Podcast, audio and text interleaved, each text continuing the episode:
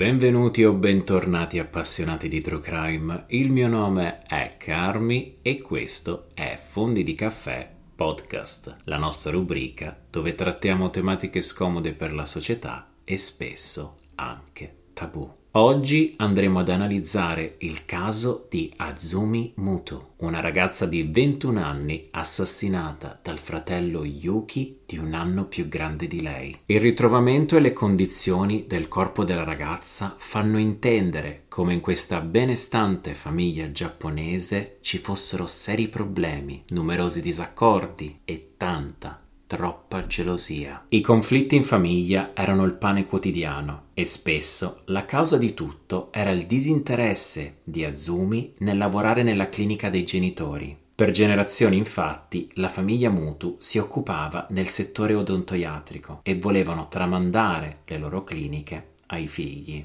L'interesse però era solo stato ricambiato dal primogenito, che dopo gli studi si era subito messo a lavorare con il padre. Per Azumi e Yuki invece questa strada non poteva essere più lontana dai loro desideri. Yuki, che era il secondogenito, aveva diversi problemi d'apprendimento. Fu infatti diagnosticato con la sindrome di Asperger, una forma particolare di autismo che caratterizzata dalla ridotte capacità comunicative e di socializzazione. Il ragazzo aveva provato diverse volte a superare il test ammissione per l'università odontoiatrica, ma aveva sempre fallito. Per Azumi le cose sono diverse. Lei aveva altre passioni ed era determinata nel raggiungere i suoi traguardi. Voleva diventare un'attrice, una modella, ma aveva anche un grande interesse per l'informatica. Voleva infatti studiare computer programming. Questa sua vocazione aveva portato la ragazza a scappare di casa dal dicembre del 2004 al maggio del 2005. In questo periodo aveva fatto parte di un film indie nell'adattamento di un anime chiamato Cream Lemon. All'uscita di questo film, Azumi si ritrovò a confrontare i suoi genitori che subito decisero di smettere di supportarla economicamente, costringendola a tornare a casa. Erano però riusciti a trovare un accordo. Azumi doveva dare priorità agli studi e frequentare diversi corsi di informatica. Diventare un'attrice doveva essere un hobby. Tutto sembra tornare alla normalità. Azumi sta lavorando sodo e i genitori sono felici per lei.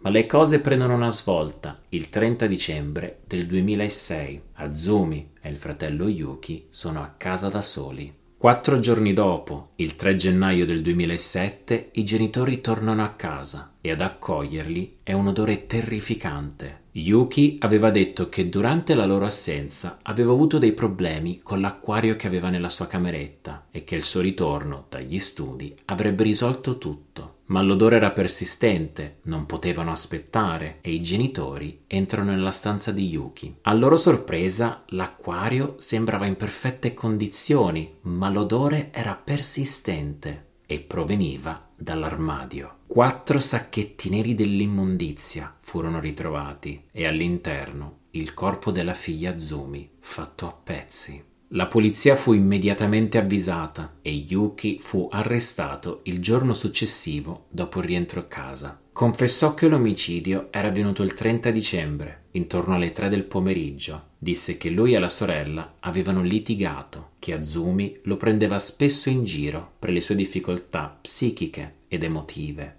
che era un peso per la famiglia e che era destinato a fallire per tutta la sua vita. Yuki disse che per far smettere la sorella e i suoi abusi l'aveva colpita ripetutamente alla testa con una spada di legno. Ma Zumi, invece di smettere, aveva continuato a deriderlo. Fu a quel punto che Yumi tentò di strangolarla. Disse che in televisione avevano detto che bastano tre minuti per soffocare una persona, ma dopo quei 180 eterni secondi Azumi era ancora viva. Fu così che Yuki trasportò il corpo della sorella nel bagno e dopo aver riempito la vasca l'annegò. Ora che Azumi era morta, Yuki doveva sbarazzarsi del corpo e disse di averla fatta a pezzi con un coltello da cucina e di averla nascosta nella sua stanza. Un macabro dettaglio che fu successivamente riportato dalla polizia è che Yuki aveva mutilato i genitali della sorella e che li aveva buttati nel tritarifiuti del lavandino della cucina. Disse alla polizia che la ragione di queste sue azioni era alimentata dal desiderio di curiosità. Voleva infatti che la polizia si domandasse se il corpo ritrovato fosse di un uomo o di una donna. Data la natura violenta di questo caso, i media avevano dipinto Yuki come un deviato, dicendo che il ragazzo aveva violentato il corpo della sorella dopo la sua morte e che addirittura aveva mangiato la sua carne. Yuki era considerato un necrofilo cannibale e ad alimentare le voci furono le confessioni di alcune amiche di Azumi che avevano riportato come la ragazza avesse confessato loro come si sentisse a disagio quando era a casa da sola con il fratello. Aveva infatti raccontato come la guardava e la descrizione era lontana da come due fratelli si guardano. Ma queste erano solo speculazioni e la polizia decise di non investigare ulteriormente l'accusa di incesto.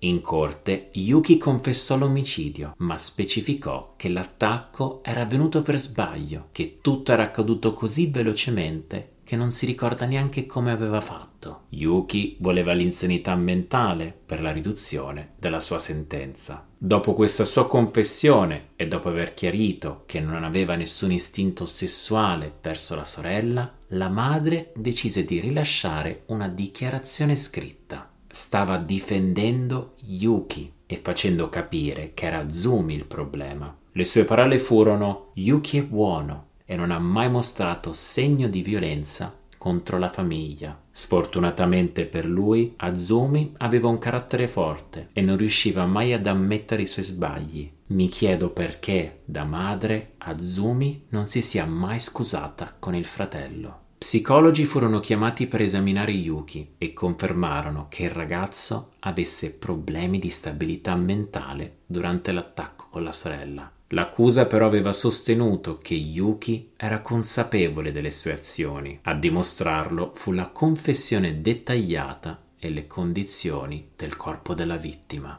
Il 12 maggio del 2008 i pubblici ministeri chiesero 17 anni di reclusione ma con l'aiuto dello psichiatra voluto dalla difesa, Yuki fu condannato a soli sette, in quanto fu ritenuto criminalmente pazzo durante l'attacco. L'anno successivo, nell'aprile del 2009, il caso fu rievalutato e la sua sentenza fu originariamente revocata, condannando Yuki a 12 anni totali. Il suo rilascio sarebbe avvenuto a metà del 2021 ma non ci sono fonti attendibili che lo confermano. E siamo arrivati anche oggi al termine di un nuovo episodio di Fondi di Caffè. Spero tanto che vi abbia tenuto compagnia e vi ricordo che Fondi di Caffè Podcast torna ogni settimana di lunedì con un nuovo episodio. Ora vi saluto e vi ringrazio per avermi ascoltato.